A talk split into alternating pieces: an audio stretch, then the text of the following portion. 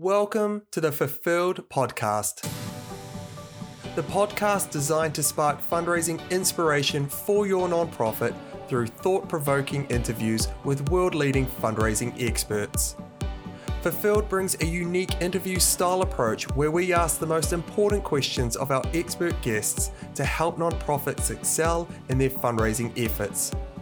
Feel inspired and feel fulfilled with knowledge so your nonprofit can continue to make a positive impact and create change for a better world.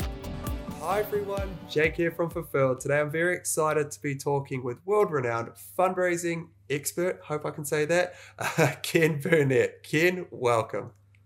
Thank you, Jake. It's a great pleasure to be here. Thank you for inviting me. No, no, it's an honor to have you. And I've actually got to know you 15 minutes to the lead up on this, and it's been very interesting. So we're in store for something special. But tell us about the beginning of your fundraising journey. What were some key lessons you learned in those early years? Yeah, okay. That's, um, I think, uh, Jake, that I was very lucky in that I was recruited to a very small startup charity, but it was part of a much bigger family that and in fact, actually, the guy who recruited me was the founder of Oxfam, the, the, the businessman who was behind Oxfam. And he wanted to start a very, uh, uh, he wanted to start a new charity for young people. And his rather eccentric idea was to recruit young people to run it. So I was um, joint chief executive in the, my first charity role at the age of at the, the fine old age of 26 years old. So um, uh, kind of weird, really. Uh, but I was lucky, and I worked with a couple of people who were the the architects of Oxfam. Uh, so the guy who was a huge influence to me was uh, Harold Sumption, who was the founder of the International Fundraising Congress in Holland. Uh, and he was um, coming towards the end of his career, took me under his wing, uh, there was another chap who was the former director of Oxfam called Sir Leslie Kirkley, and uh, and an American called uh, Roland Hudson, who um, he was my co-chief executive, uh, and uh, we had a we had a great deal of freedom to um, innovate. Uh, it was you have you'll guess by the long hair and the, I mean I'm in lockdown obviously, and I've kind of become a bit like uh, a refugee from Treasure Island. But um, uh, we were lucky uh, because uh, you know this was 1977, so 43 years ago, and there wasn't much competition. There was no institute of fundraising. There was no uh, seminars. There were no good books on fundraising but we had the, a great deal of ambition and we had the chance to experiment. And so the, the key lesson I think that I got right at the beginning of fundraising was that you need to give fundraisers kind of the space and opportunity to do their work. Uh, you need to enable them to take risks and to um, and, and also the big the big thing in fundraising you need to invest properly in doing the job properly so that you can test what works uh, and you can mis- make mistakes and learn and move forward. So um, uh, I think that was hugely, I, it was a great place to start in fundraising. I do feel I've been lucky, but I've also learned that the harder you work, the luckier you get. Um, so um, uh, I think one of the things that I quickly picked up on was that you have to give fundraisers the chance to immerse themselves in the work that your charity, your cause does, so that they can develop their own inspirational uh, stories. And you need to do that also with your trustee board. So you need to take your trustee board with you so that they know what's involved in great fundraising. Uh, and I find, well, I know, I, I, I know we'll, I'm sure we'll come and talk about boards uh, later, but um, one of the great things that I learned quite early on, I'm a big fan of David Ogilvy, who's, you know, one of the leading advertising gurus in, in history. Uh, and um, uh, he said, if you think education is expensive, try ignorance.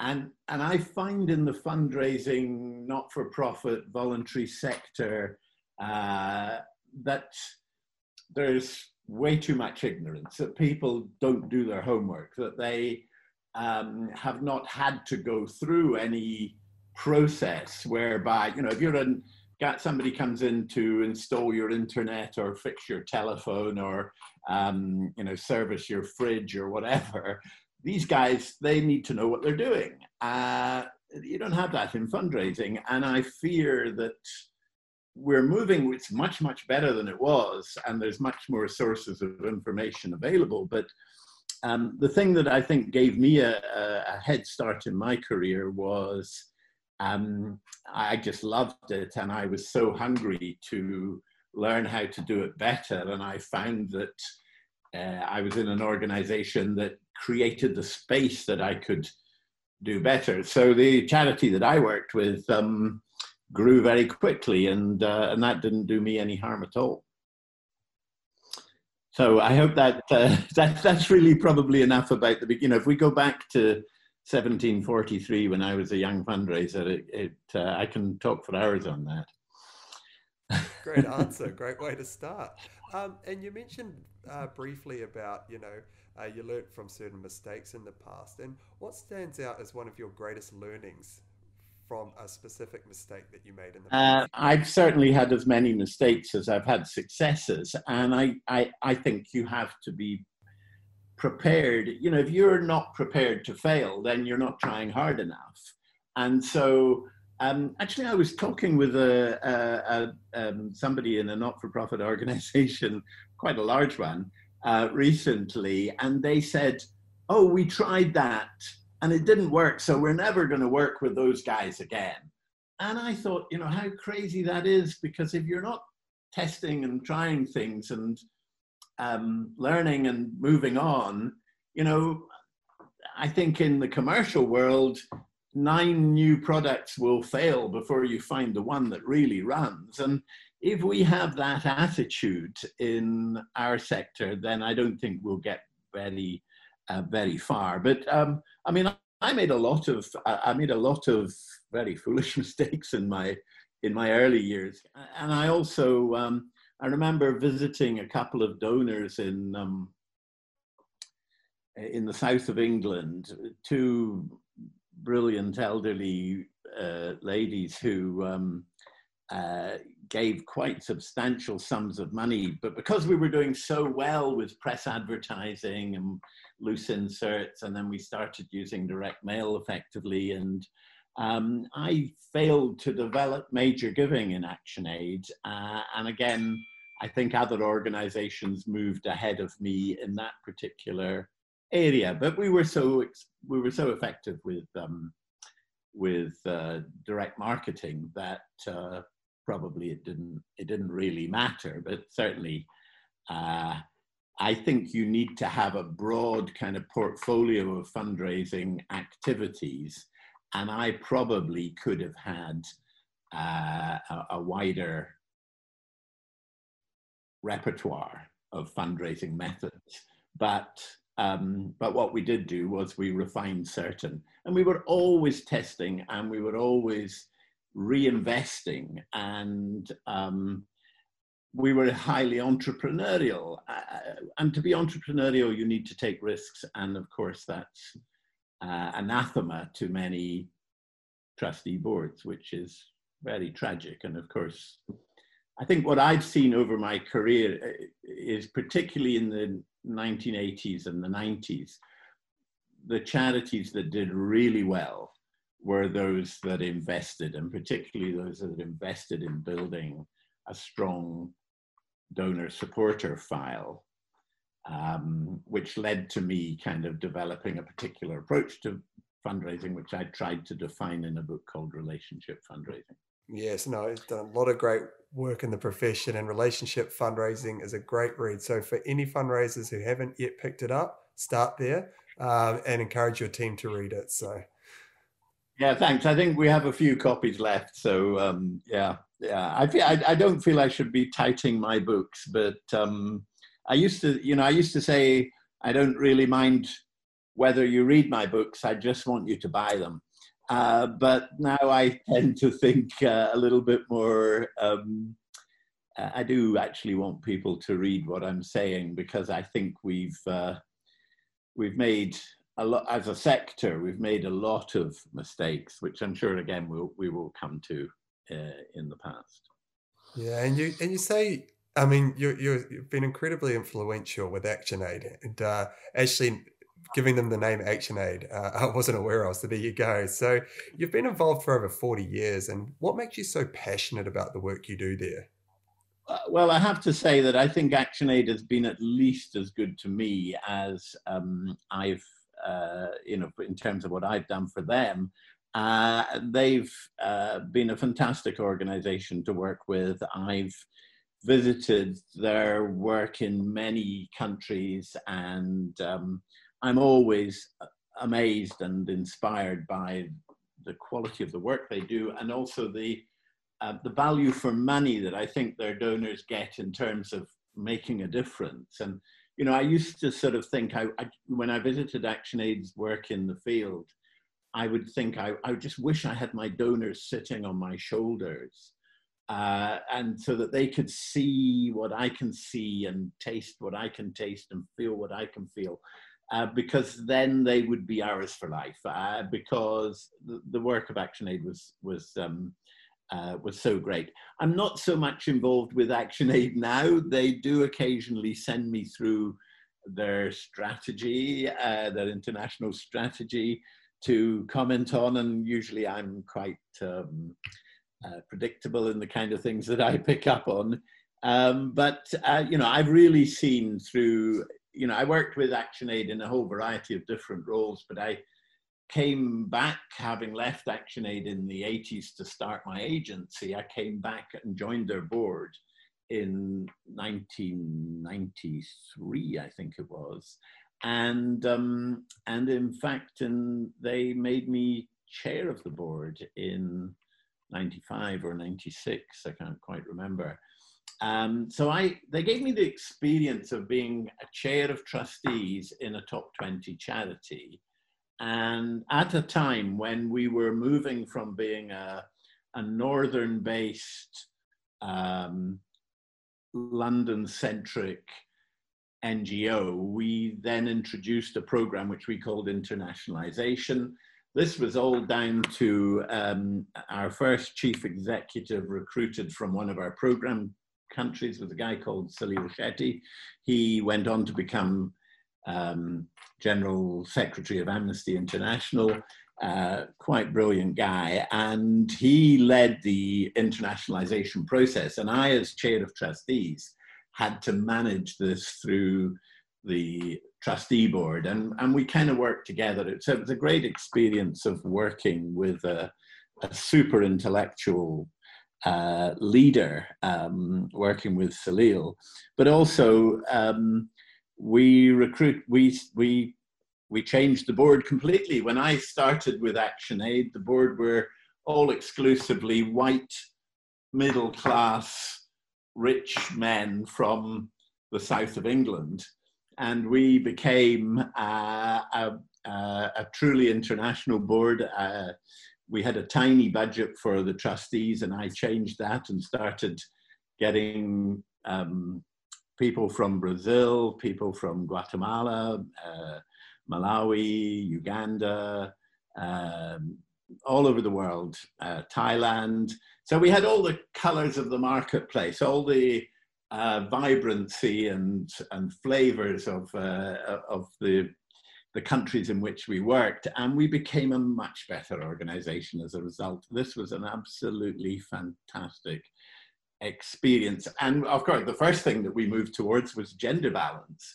So we became a very balanced board, and the quality of our discussions and our decision making shot up as a result. And the, the everybody who worked with ActionAid absolutely loved it. It was a great, um, one of the best, finest experiences uh, of my career. So, um, yeah, uh, I, I think the biggest thing that I saw in ActionAid was, I mean, we made a lot of mistakes. We did a lot of things that weren't right. We, uh, you know, as any organization will do, but um, but I think we delivered real value for donors' money.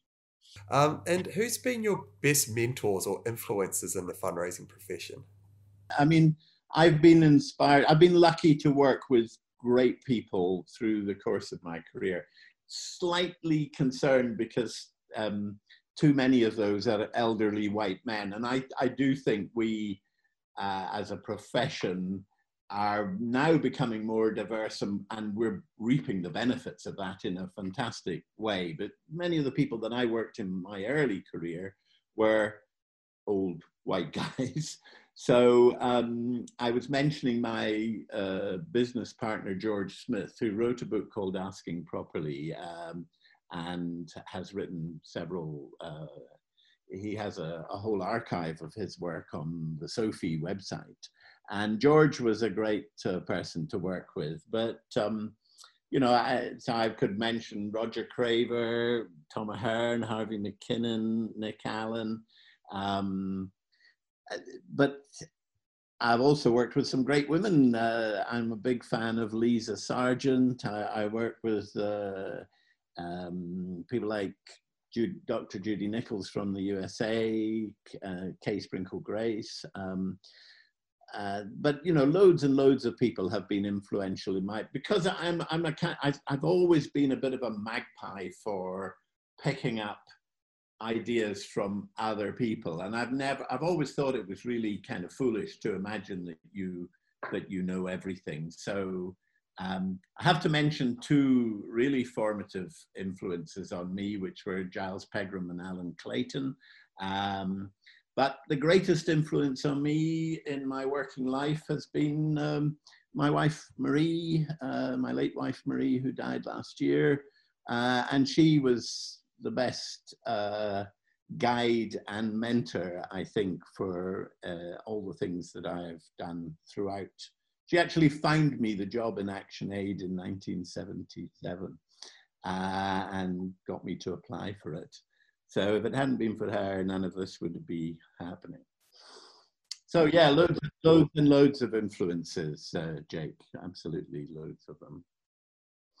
And um, yeah, now talking about how you influence others. I mean, you're you're the author of seven incredible and world-renowned books within the fundraising profession. And for anyone new to the profession, what which book of yours should they pick up first, and why? well, I I mean, that that's a that's a difficult choice. They should buy them all, of course. You know, it's the only way to go.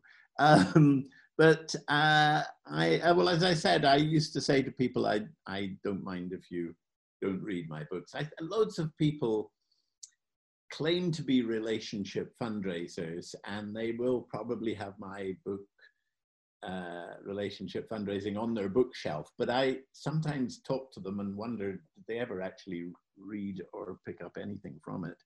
Um, I, I'm most keen on my latest book, which is Storytelling Can Change the World, uh, because uh, I think looking back, I've been a professional storyteller all of my life.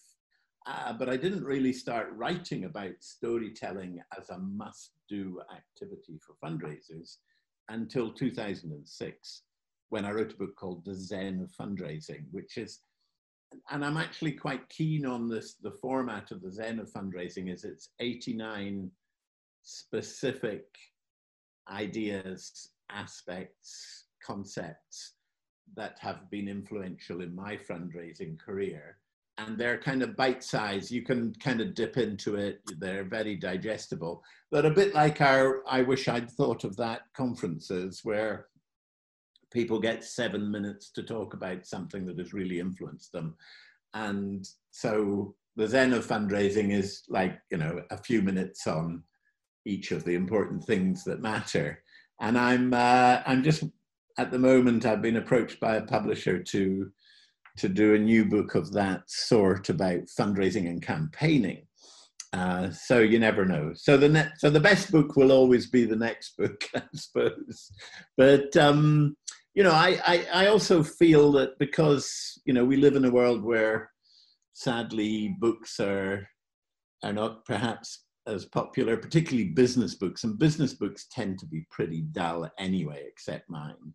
And um, so, you know, I've, I've tried to make things like the SOFII website and short videos, as, as uh, Jake, I know it's an area of your particular expertise.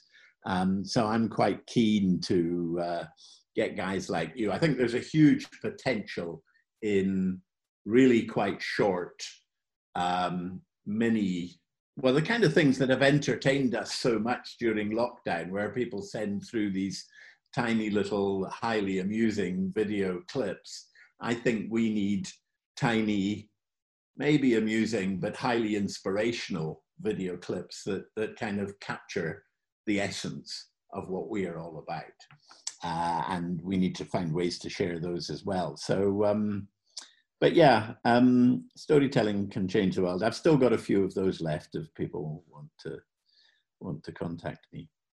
Yeah, I, I, I can't argue with that. I think that was uh, a great plug for the for the website, so I'll take that. But so we're on. So you say um, around your book around storytelling. So I think that's a good lead into um, that's this section of the interview. But when it comes to appeal time, what goes into telling a powerful story to attract new donors?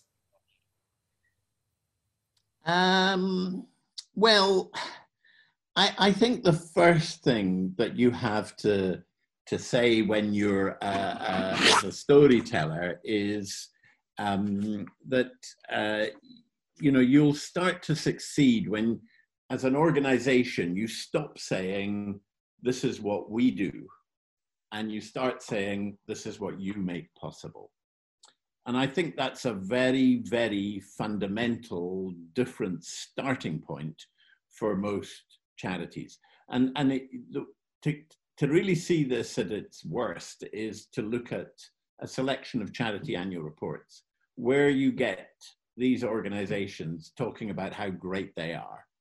Uh, and all these are the great things we do, and this is how we're organized, and you know, here's the chief executive's message and here's the chairman of trustees message and it's all about us and what we do and and i mean i just think that's the wrong way to to start your your your story um, because the story is not about us and what we do it's about what our donors enable us to do and and that's a different starting point for the story so I, th- I think if you're storytelling uh, i mean there's a there's as many ways of telling stories as there are people to tell them to. Um, but you need to be real. You need to be you. You you don't want to be copying the kind of gurus, the Tom Aherns or the Lisa Sargents or the Alan Claytons. You need to learn to be you. It has to be real. And I believe everyone can tell a gripping story with power and passion that will move people to action, but it has to be real. So my view is our business is the truth told well. Um, and you know, if you, I, I quote frequently um, the book Le Petit Prince uh, by uh, Antoine de Saint-Exupéry, which uh, is a is a sound looks like a children's story, but it isn't really. Um, but in, the Petit Prince, Le Petit Prince, he says that if you want people to build a ship, don't give them uh, hammers and nails and wood and and uh, the means to construct it. He says, what you need to do is to teach them to long for the endless immensity of the sea. And that's how you get people to build a ship. You teach them to long for the endless immensity of the sea. And so I think, you know, for us, um, we need to tell stories uh, instinctively, but but in the most inspirational uh, way. And I think if you, first of all, you've got to really understand your work, so you have to visit the work.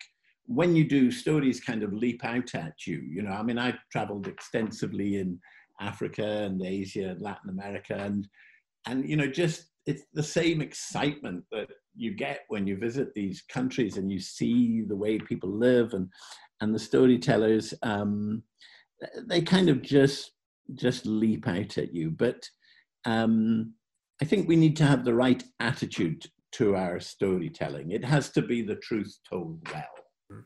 And who should be the storyteller? Should the story be told even from the, the content writer's perspective if they're being to the field, or does it need to come through the CEO? I, I really don't think it should be the CEO because there's so often when the CEO writes to you, it sounds like some stuffed shirt or suit or twin set and pearls. You know, somebody who's you you know been had the story put in front of them. It's not their story, and so they're not going to tell it with the same passion as you know it. It should be real. So if you've got somebody who's visited your project, get them to tell the story. But you, the fundraiser, ha, you know, your job is to find yourself one to one talking to donors. And whether you're writing a direct mail appeal that will go to 100,000 people, or you're preparing a TV commercial that will go to several millions, or whether you're talking about stopping somebody in the street and talking to them one to one, or picking up the telephone and talking to them, you have to be a storyteller. And if you're not a storyteller, you will not be a great fundraiser. So you need to tell the stories and everybody can tell stories. Um, it, it's not that there's no, I would rather have a sincere story not told so well than somebody who's slick and smart. And I, in, when I was working in America, I, I saw so many people who could stand up and they were so accomplished and they, you know, were slick and they used auto cues and they strode from one end of the stage to the other. And I just thought, you know, this is phony. This is not real. And I think donors see through that. So, you know, it's really, it has to, it, the story has to come from the, the heart. And, and, and that's why we, you know, I've been banging on about emotional storytelling and, um, the use and misuse of emotion was my project for the Commission on the Donor Experience. And I, I think there are something like 40 different contributions to that project, and they're all on SOFII. And um, yeah, I learned such a lot in the process of putting that together.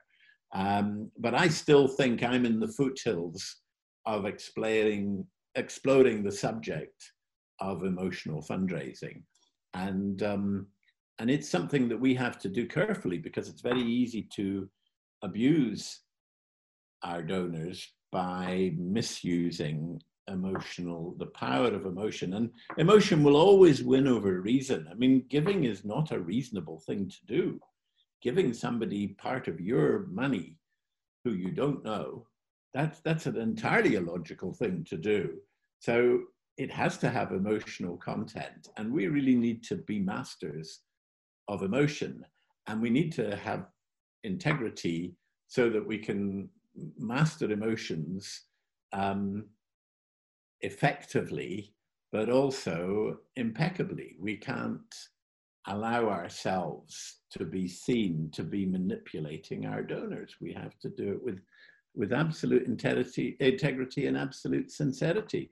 So, um, you know, these things I think are all key key parts. Um, but everyone can tell a gripping story. We need to get much better at it because so much of what you see from charities, we produce 30 page reports that you lose the will to live on halfway down page three. Um, you know, that's, that's the wrong, you're, you're, we're great at information, Jake. People put out information and information is not the same as communication. We produce shed loads of information and people just ignore it. It doesn't get through or it doesn't stick. Communication, information is giving out, communication is getting through. There's a fundamental difference between the two. You mentioned like some organizations are doing it better than others. Is there an example of an organization that you could say is doing great storytelling. Yeah, I think lots lots are actually. Um, uh, I mean, the the organizations, well, probably the organizations that I think do do this very well Um, one is we've just been covering on SOFII because of their response to the COVID 19 emergency, is an organization called the Bhopal Medical Appeal, which was founded in India uh, after the Bhopal disaster, where you, um, poisonous gas spilled out in the city of, of, Bhopal and killed tens of thousands of people. Um, and they've just been running ads in the British press explaining that their health systems set up 25 years ago in India are um, are actually a potential um, solution. They've actually had no cases of COVID within their communities because they already have a system of um, protection and uh, cleanliness and washing and, and all of that. And they've put this into a booklet. And they're now saying, you're the, you, the British people, helped us when we had a catastrophe. And now we want to give something back to you. And I mean, that, that is fantastic stuff. There's another organization. I mean, I was read, looking at some stuff from WaterAid recently. And there's another organization which, which does solar lamps for Africa called SolarAid. And they are fantastic, both of those organizations, about talking about basic needs at, that are delivered. And, and they tell their stories with such wit and um, character uh, that, that, they're, that they're irresistible. But the one that I should mention is the National Youth Orchestra. So I, and they're very close to my heart because I've worked with them over um, probably the last 15 years or so. But they only started professional fundraising in 2017. But they started with an absolute commitment to putting their supporter at the, at the heart of their strategy rather than focusing on the money they wanted to raise. And so they've been focusing on delivering a great supporter experience. and they, so they just started like just over two years ago, really, um, to tell their stories. And what they've got, of course, is wonderful classical music, world class performances from people under the age of 18, but over the age of 14, who are playing their heart out, who have a very brief window of time in which they can be on a world stage, um, playing at the proms at the Royal Albert Hall or wherever it might be. Um, they are considered to be the best orchestra for young people in the world.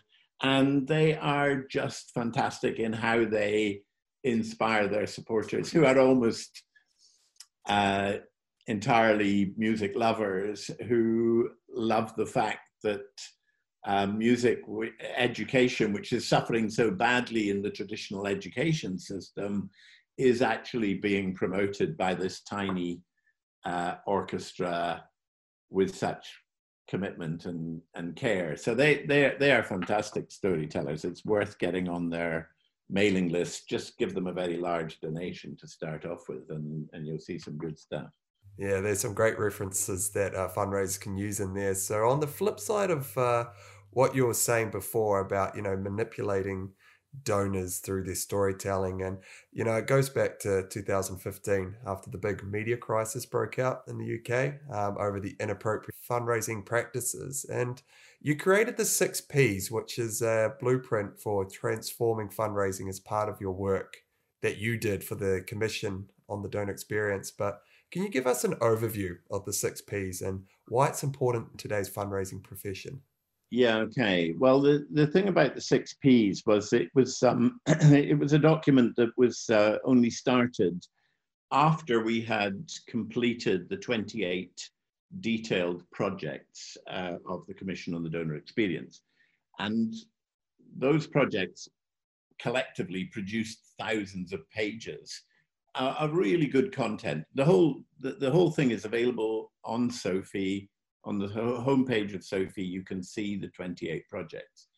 and um, uh, I was given the job of trying to condense all these thousands of pages, which had come from, I mean, we had 2,000 volunteers working on this commission for the donor experience. And it was attempting to define a culture change in fundraising. What do we need to do to put the donor at the heart of our strategies rather than financial targets?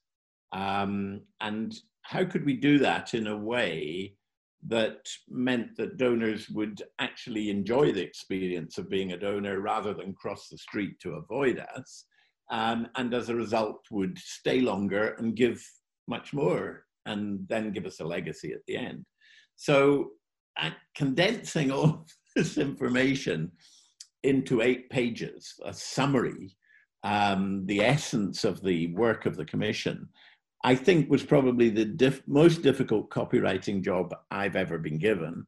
And um, uh, and so I would like people to read the six P's document, which is also available free from SOFII. It'll take you about half an hour probably to read because it's quite packed, eight quite packed pages. And the six P's stand for purpose, which is why why we're doing this, why change in fundraising is not just due, it's overdue. Uh, there's um, the second P is for permanent change. We were not looking for a cosmetic piece of sticking plaster. The in 2015, Jake, the media assault on fundraising charities was catastrophic. People were leaving the sector because being a fundraiser was just being portrayed in such a negative light. And we, you know, really, it was a crisis, it was an emergency for us. So we wanted a new, bright future um, that would under, you know, that would um, uh, uh underpin the donor cause relationship. So the third P was the principles that fundraising should be founded upon. Um, and there are seven fundamental principles that we identified from for that document. Then the fourth P was the pillars upon which the change would be built, and there are 12 of them. Uh, then we asked, um, well, we, th- sorry, the, the fifth P was um, practical actions. Out of the, the uh, 28 reports on different areas of fundraising, we collected 526 individual practical changes that organizations should try to make. Some of them very simple and straightforward, some of them really quite complex. So this was talking about the practical actions that you can do in your organization to make your, your organization more donor centric and more effective.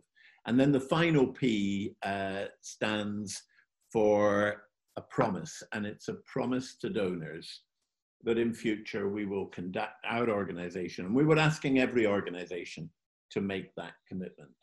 Uh, and to be honest with you, I'm not sure how many have. But uh, those that have, I think, will find that their donor, these are the ones that have been enjoying um, terrific fundraising successes during the, the fundraising um, uh, sorry, the coronavirus pandemic, which has been an, an, actually an object lesson in the difference between fundraisers who have really looked at what, what's involved in fundraising nowadays and are putting into practice the, what I call the new era of responsible fundraising, um, and those that are still wandering around without any real clear understanding of what's going on in fundraising. So, a large number of charities at the beginning of the coronavirus crisis furloughed their fundraisers, you know, because they were saying, you know, we're going to lose a lot of money now. Uh, and of course, you're going to lose a lot of money if you haven't got your fundraisers working. So, you know, I mean, that's a no brainer. Um, and then those organizations who realized that actually, at this time, the most important asset that a a charity can have is a strong, well motivated, inspired, and substantial file of individual donors, you know, most of whom are also worried about the future. But if, you know, if we look at if you look at how the public responded, it, you've heard the story of Captain Tom, the, the guy who set out to raise a thousand pounds for the British uh, National Health Service, and he ended up raising 40, you know, he was like he's 99 years old and he wanted to do a walk for, for his 100th birthday. And he raised over 40 million pounds from nearly 2 million new donors who had been so inspired despite coronavirus. You know, maybe because of coronavirus, they were inspired by a hero. The, the donating public loves a hero. And they gave freely because people, you know, people give to need. Of course, they give to need, but they also need to give. And this is the phenomenon that, that most people in charity boards don't get. They think that fundraising is about asking people for money. How stupid can you be if you think that fundraising is about asking people for money? That's the last thing you do. Do you find that this is generally the advice that you give to fundraising teams to improve their relationships with donors? Um, well, I, you know, I have made a career out of the bleeding obvious, Jay. You know, I don't know if you remember Fawlty Towers and Basil Fawlty was always talking about the, the bleeding obvious. And, you know, the, the core of my thesis is that if you're nice to people, if you treat them properly, they'll be nice back to you. I mean, it's, Know it's, it's really simple. It's, you know, it's childish. Uh, but I, I get invited to your part of the world to lecture to fundraisers on just that simple philosophy. Um, so, sorry, remind me of your question. You were asking about relationship fundraising and how, how people build relationships. I mean, building relationships is, you don't need me, but people like me to tell you how to build relationships because that's as natural and as human and and as ancient as, as time itself. But people do need to be told that if you start by asking for money, you won't get it and you won't actually deserve it, you know, because fundraising is about work that needs doing. It's about making a difference. It's one person talking to another person about something they both care about. And that one person is saying, look, together we can we can do something and it will be worth doing. And people get such a, you know, they get an incredible kick out of being a donor. Being a donor is good for you. You'll live longer, you'll be healthier, your marriage will be better. And, you know, why can't we sell this to people? Why can't we sell this people? Because we start by doorstepping them and asking them for money and making them feel uncomfortable and making them feel they've got to cross the road to avoid us. Silly. Yeah, I'm getting a bit. I'm getting a bit uh, old and cranky, Jake. You know, um, I've been beating this drum for decades, and I sometimes wonder. You know, my mother used to say to me, "When are you going to get a proper job?" And um, and I never did really. I have to say, you know, I, I do think actually one thing that's come through with the coronavirus uh, coronavirus crisis is that I do think that the the supporter experience argument is now front and, and center. And, and people like the Institute of Fundraising in the UK have, have picked up on that. And, you know, I was in Australia just recently, uh, just before lockdown, and, um, you know, everybody was, were, they, we were all talking from the same hymn sheet. And, New Zealand too. I actually even went to New Zealand and, and spoke to New Zealand fundraisers. Jake, you'll be very proud of me.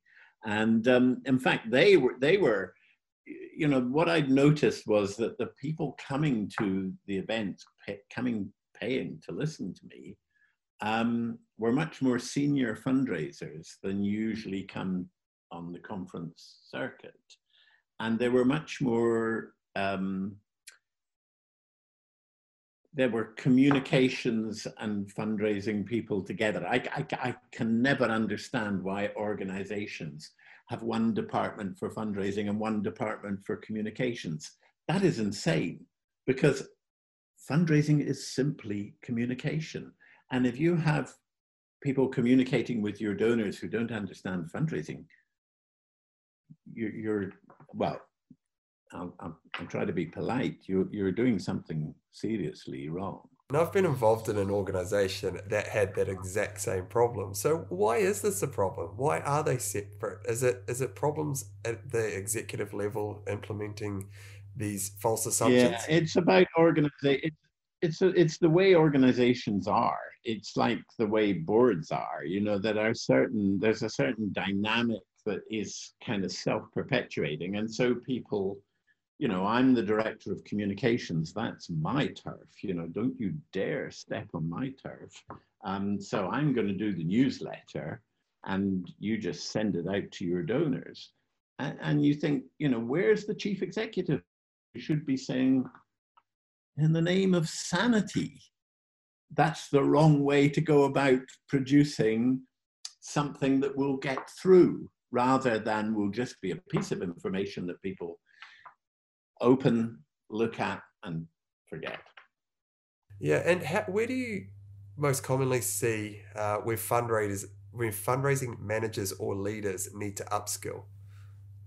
Yeah, you know, uh, people want to rush into the bright, shiny things, whereas actually we need to spend a lot more time on the fundamentals, the, the essential foundations of what fundraising really is all about. And if I were a fundraising leader today, I would not allow any of my fundraising colleagues to progress until they had mastered the basics of their craft. And I, so I, you know, I think that's that's that's that's one area.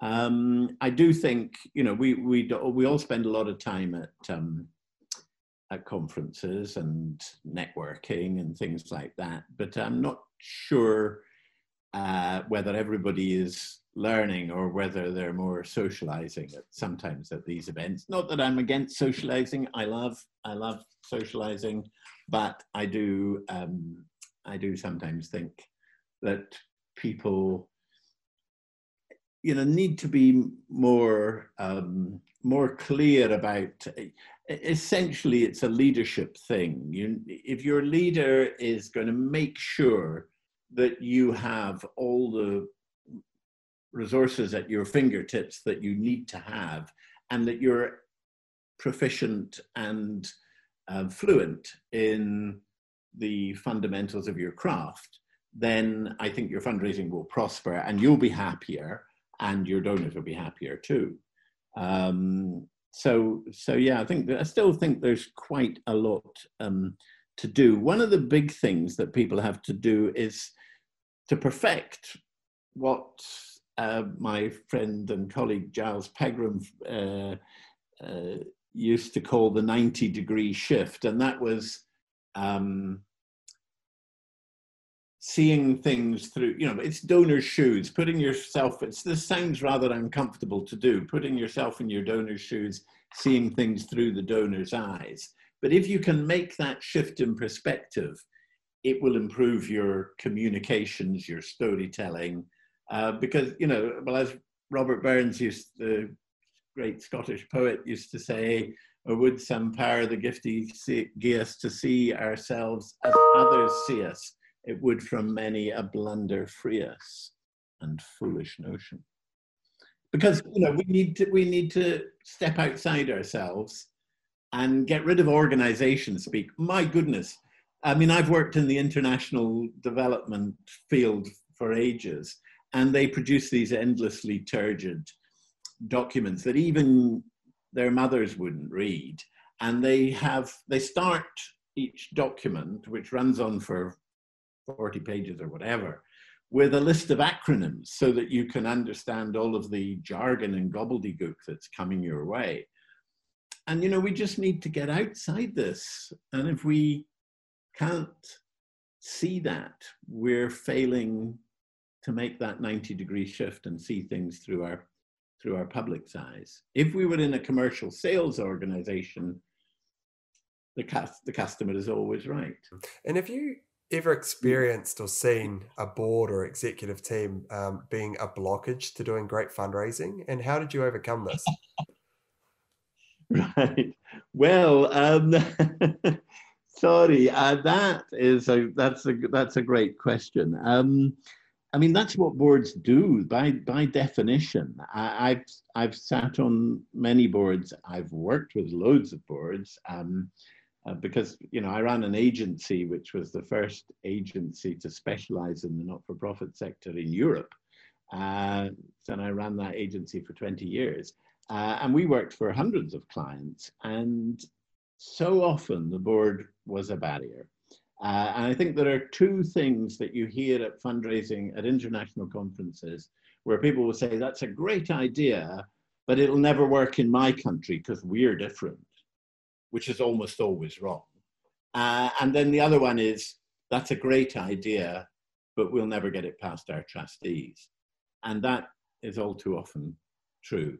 Um, and I've worked with captains of industry, uh, academic leaders, you know, people of real prominence and really good people with very good intentions. But it's like they leave their brains at the door when they go into a trustees meeting and they don't realize that the laws of um, business and commerce apply in the not-for-profit sector. And, um, you know, and we can't accept that. We have to make sure that our boards understand the dynamic that has happened in fundraising, the changes that have happened in fundraising, this thing that I've talked about, which I call the new, the new era of responsible fundraising, which is actually a phrase I've pinched from someone else. I'm not above pinching stuff if I think it's good. Um, we need to make sure that our boards fully get these things. And once they do, then they show why they're why they're captains of industry, why they're business leaders or um, uh, academic stars, superstars. They show that once they get it because you know you give. I mean, I remember when a, a guy who was um, he was the the chairman of one of Britain's biggest insurance companies, and you know we were giving us a very hard time because we were trying to introduce transformational change to one of the big causes of which he was the chairman of trustees. And he didn't get it at all. And then suddenly um, he, you know he he spent enough time. And this is the thing. People kind of come to trustee boards and they think that by definition, they must know it all and that it has to be easy if a charity does it. Um, and so they don't need to do their homework. So this guy did it. And from then on, he awoke, and the next day he awoke with a new vision and he led that charity into transformational change. And it was hugely effective. So, so you know, you have to work at this, Jake. Uh, it's not easy, but um, and it breaks the heart of so many good fundraisers. It is tragic, which is why I actually advocate that fundraisers make a deliberate decision to join a charity board and see what it's like to be a charity board, and don't let the rest of the board think, "Oh, there. You're the guy who will handle fundraising." um, because everybody on the board needs to be involved in fundraising. It's not a, a, responsibility that you can shuffle off to a subcommittee. I always would cancel uh, fundraising subcommittees. I, I think everybody on the board needs to be involved in fundraising. That's a really great way of putting it. And speaking of being on the trustee, you're also the founder and managing trustee of SOFII, uh, oh, yeah. the showcase of the showcase of fundraising, innovation, and inspiration, um, the website. So, what gave you the idea to start this, and how did you go about creating it? Okay, well, uh, Marie and I uh, were we were actually on our way to Australia. Uh, we were leaving from Paddington on the Heathrow Express. I remember it because it was just one of those transformational things. And I was talking to Marie about the fact that, uh, in my experience, I so often see people reinventing the wheel without realizing that they're doing it. And I had been working with an organization called Book Aid, and this story is told on SOFII, so I won't go into it. But basically, we they got into financial difficulty. They were about to lay off all of their staff or a large part of their staff, and I suggested that they should start a, a major donor, uh, sorry, a regular donor um, proposition, which was called the, the Reverse Book Club. And five years later, cut long story short, the director of Book Aid took me out to lunch and he said the Reverse Book Club has uh, saved Book Aid and we're actually getting more money. They'd been, their government funding had been cut and in fact in the five years they built it up to more than replace that government funding. And he said, uh, you know, so that's why I'm buying you lunch. And I said, well, it's very nice that you're buying me lunch, but actually, it, it's nice that you think that was my idea, but it wasn't my idea. I borrowed the idea from, as it happens, the American Bible Society, who'd run a scheme in China that I just happened to know about because I know about these things.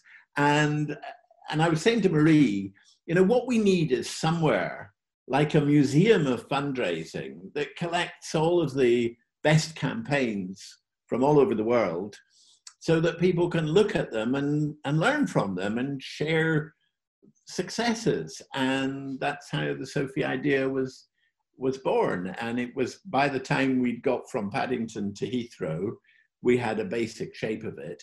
It was also not long after I had sold my agency and I was looking for a way to put something back into fundraising because of the great things that fundraising had done for me. And so I create, we, Marie and I created a website and the SOFII Foundation.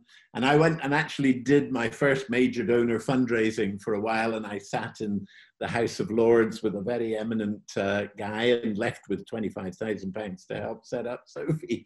And I was kind of, you know, it was great. I was starting a small, a small charity of my of my own. And now SOFII is, I mean, SOFII lives on a shoestring and um, depends on volunteers and uh, all sorts of things. But it's but it's become fairly well established, and it's uh, it's had very useful spin-offs. Like uh, I wish I'd thought of that, uh, and uh, and I'm quite pleased that it's doing useful stuff. And I hope you know I just it's all there. It's free. It's twenty four seven, and some people make great use of it but probably more people don't and that's that's a pity so you know this constant if you think education is expensive try ignorance and here we've made education as inexpensive as we possibly could uh, now now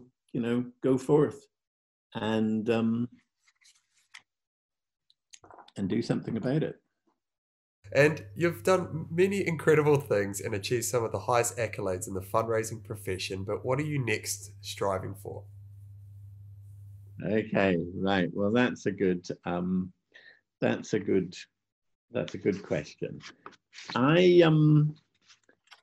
I have been working in the last little while um, on a, something new. I mean, the, the fact is, Jake, as you can tell, I should have retired long, long, long ago. Um, but I do love what I, what I do, and I um, and despite that, I, I think it is time for me to hang up my boots as a as a kind of fundraising consultant.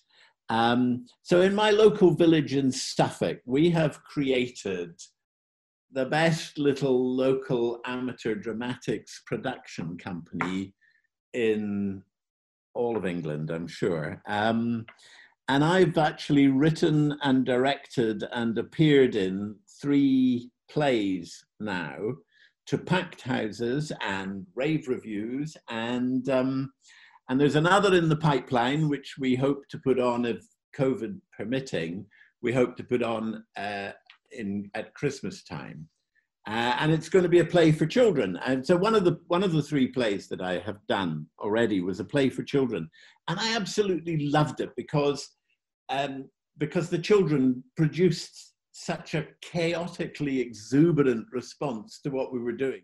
Oh, that's great. Well, I wasn't prepared for that, but that was a great answer. What's your final piece of advice to inspire and fulfill fundraisers to make a positive impact and create change for a better world? Wow. Well, I think stick at what you do and make it what you want it to be if you possibly can. Um, I um, I remember one piece of advice that my much younger colleague Alan Clayton gave me, and when he was talking about some of the difficulties that he'd uh, experienced in his business life. And he said, he, he said, I have a 10 word mantra. And these 10 words, none of them are more than two letters long. And the mantra was, if it is to be, it is up to me. And I, you know, you started by asking me about my early start in fundraising, and I said to you, I've been very lucky. And I think I have been lucky, but I also think that the harder I work, the luckier I get. And I do think that people, it is all there. If you wish to excel at your chosen, I mean, I'm not sure it is a profession, but it, call it a profession craft, art. It's a bit of both. It's a bit of all, actually. Um, but I do think we can be the change we want to see in this world. But you have to work hard at it to make it happen. And that starts with having a good appreciation of the basics. Well, Ken Burnett, thank you so much for coming on for Phil today. It's my pleasure. Thank you for asking me.